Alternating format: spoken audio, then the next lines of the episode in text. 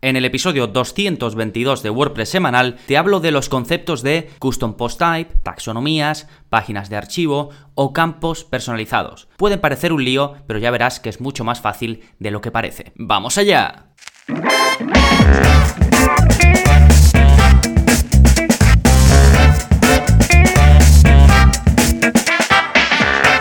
Hola, hola, soy Gonzalo de Gonzalo Navarro.es y bienvenidos a WordPress Semanal, el podcast en el que aprendes WordPress de principio a fin, porque ya lo sabes, no hay mejor inversión que la de aprender a crear y gestionar tus propias web con WordPress. Y esto es un aprendizaje constante y más cuando WordPress está lleno de términos muy particulares y algunos de ellos pues puede resultar un poco confuso al principio. Así que este episodio espero que te sirva para despejar algunas dudas. Yo a través del soporte que os doy a los suscriptores me he dado cuenta de que hay ciertos conceptos que se mezclan entre sí, que resultan un poco liosos al principio, así que espero que este episodio os sirva pues de referencia en el futuro o ahora mismo cuando lo estéis eh, consumiendo o cuando lo necesitéis, ¿sí? Y los conceptos que voy a tratar son ya de un puntito más que el nivel básico de WordPress porque realmente pues cuando estamos empezando quizás estos conceptos no los necesitamos tanto, pero en cuanto empezamos a profundizar un poquito más ya nos encontramos con ellos y como digo pueden ser un poquito liosos, pero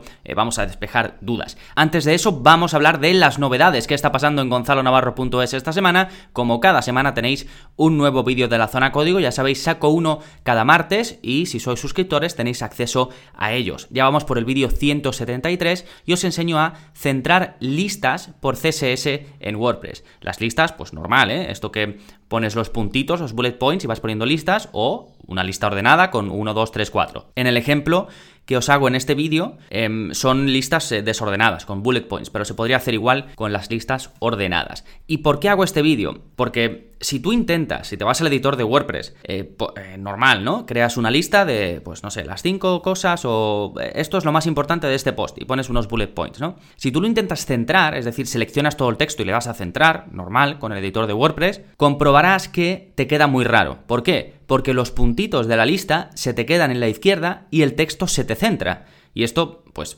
lógicamente no lo vamos a querer nunca. Y luego si intentas, si sabes un poquito de CSS, dices, venga, esto lo puedo centrar yo seguro, y coges y, lo intentas centrar, pues te puede ocurrir otra cosa, y es que sí, los puntos se te van con la lista, pero la lista te queda en el centro, pero con el texto centrado. Cosa que normalmente no es lo que queremos. Normalmente vamos a querer, digamos, el bloque centrado, pero que el texto empiece siempre igual en la izquierda. No sé si me explico bien por audio porque es un poco más difícil, pero si te ves en esta situación, eh, seguro que, lo entiendes mejor. Eh, si vas al enlace que te dejo del vídeo 173, tienes dos capturas de lo que ocurre al principio y del resultado final y así te va a quedar eh, mucho más claro. ¿eh? Bueno, en fin, os enseño un poquito de CSS, seguís el vídeo paso a paso y lográis el mismo resultado que yo. Tenéis el, texto HTML eh, que tendríais que usar y el texto CSS para que podáis lograr el resultado sin problemas. Sí, eso en cuanto a vídeos de la zona código. Después el otro gran contenido que tenéis por ser suscriptores, pues son los cursos. Y este mes estamos con el curso de webs minimalistas en WordPress. Y básicamente os enseño cómo crear webs muy livianas, partiendo de themes muy bien hechos, con las opciones justas y después aprovechar lo que ya viene con WordPress para construir las páginas, maquetarlas, en concreto con el editor de bloques, el editor de Gutenberg. Sí, todo esto que acabo de mencionar en gonzalonavarro.es barra cursos. Fantástico, una vez vistas las novedades, nos vamos con el plugin de la semana que se llama Plugin Detective. Tiene un nombre bastante curioso y que a mí me llamó la atención este plugin cuando lo descubrí. ¿Y eh, cómo funciona? ¿Qué hace este detective de plugins? Pues precisamente eso investiga entre los plugins que tienes y intenta detectar si algún plugin te está causando un problema en tu web. Esto normalmente se hace cuando te encuentras con lo que se llama en el mundillo de The White Screen of Death, que es la pantalla blanca de la muerte, que a veces pues eh, tienes algún error en tu web, normalmente es una incompatibilidad entre plugins y themes, y te sale esa pantalla blanca en la parte frontal de tu web que no deja ver los contenidos. Pues bueno, este plugin está pensado para ir localizando entre todos los plugins que tienes, va cogiendo como pistas, por eso se llama como detective, está bastante curioso. Tiene un vídeo en la página del plugin donde podéis ver su funcionamiento en un caso real, así que os lo recomiendo verlo porque es bastante em, chulo y os puede sacar del más, de más de un problema. Está activo en más de 3.000 webs con WordPress y básicamente pues te evita eso, tener que desactivar todos los plugins de tu web e ir activándolos uno a uno para comprobar cuál es el que te da problemas. Con este plugin puedes intentar localizar al culpable sin tener que hacer todo eso de desactivar todos los plugins de tu web. Sí, de nuevo se llama Plugin Detective, de todas formas lo tenéis en las notas del episodio y este es el episodio 222, así que si vais a gonzalonavarro.es barra 222 tendréis acceso a este enlace y al resto de los contenidos. Y ahora ya sí, nos vamos con el tema central y vamos a definir algunos conceptos clave en WordPress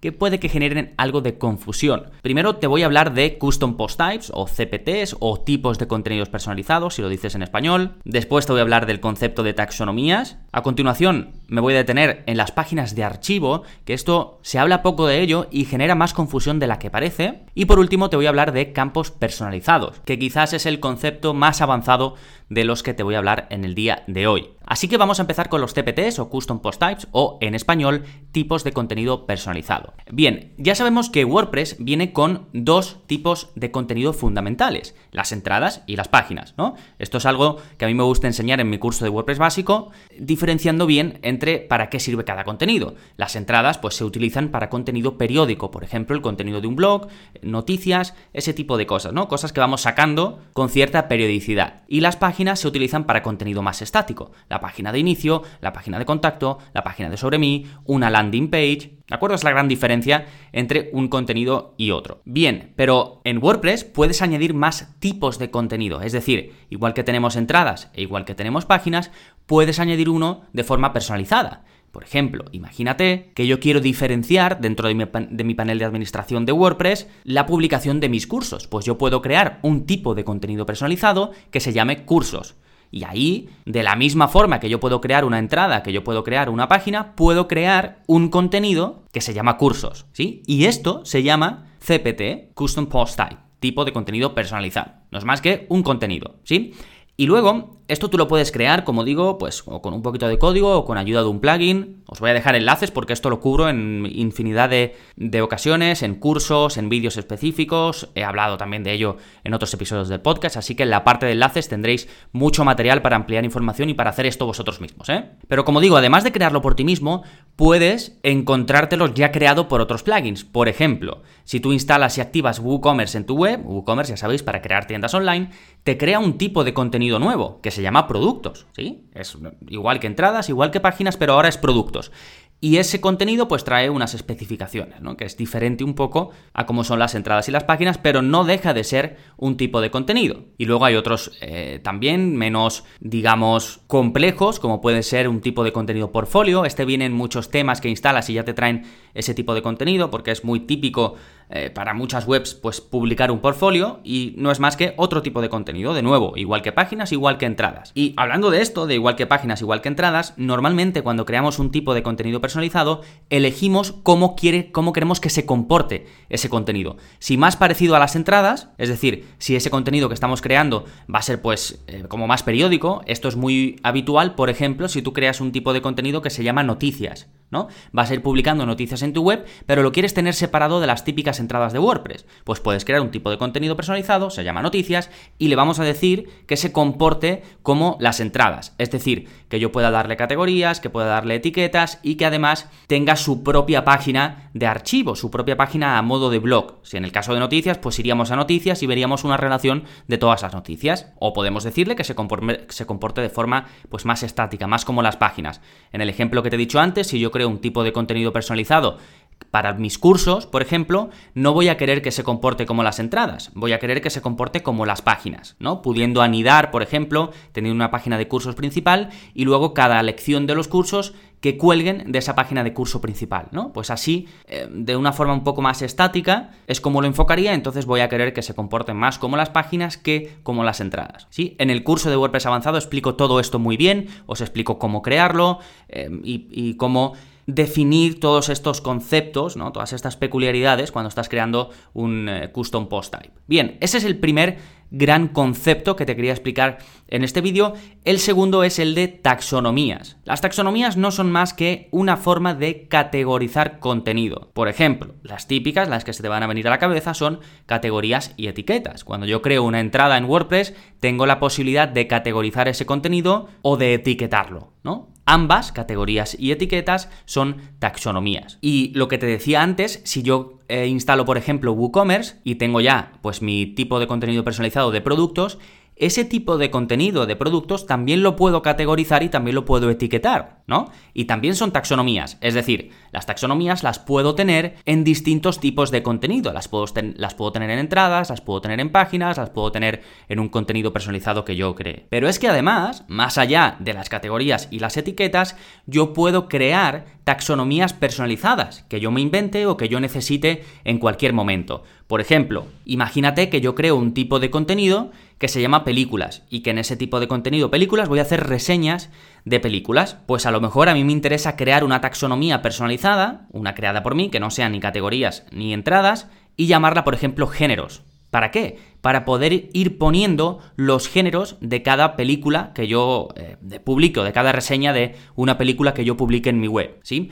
¿Podría crear una que se llame categoría o que se llame etiqueta, igual que tengo en, entradas o en otros lugares? Sí, pero ya que puedes crear una personalizada, pues la puedes, pues eso, personalizar y llamarla de una forma eh, más concreta, pues como por ejemplo géneros, que viene muy bien para este caso de las películas. En el eh, curso de WordPress avanzado también explico cómo puedes crear tus propias taxonomías, ¿eh? Bien, después llegamos al concepto de páginas de archivo. En inglés se suele decir archive pages o simplemente archive, archivo. Y esto no es más que una página de tu web que muestra contenidos en función de algún criterio. Por ejemplo, si tú te vas a la página de blog de tu web, ahí se muestran, es una página que muestra una relación de contenidos, un archivo de contenidos. Por eso se llama páginas de archivo, ¿no? Y en concreto, pues la página de blog va a mostrar todas las entradas que has publicado en tu web. Pero hay más páginas de archivo. Tienes, por ejemplo, la página de categoría. Si yo me voy a una categoría determinada de mi web, a una página de categoría, voy a ver toda la relación de publicaciones que tienen esa categoría asignada, ¿no? Pues eso también es una página de archivo. Están archivadas, esos contenidos están archivados por una categoría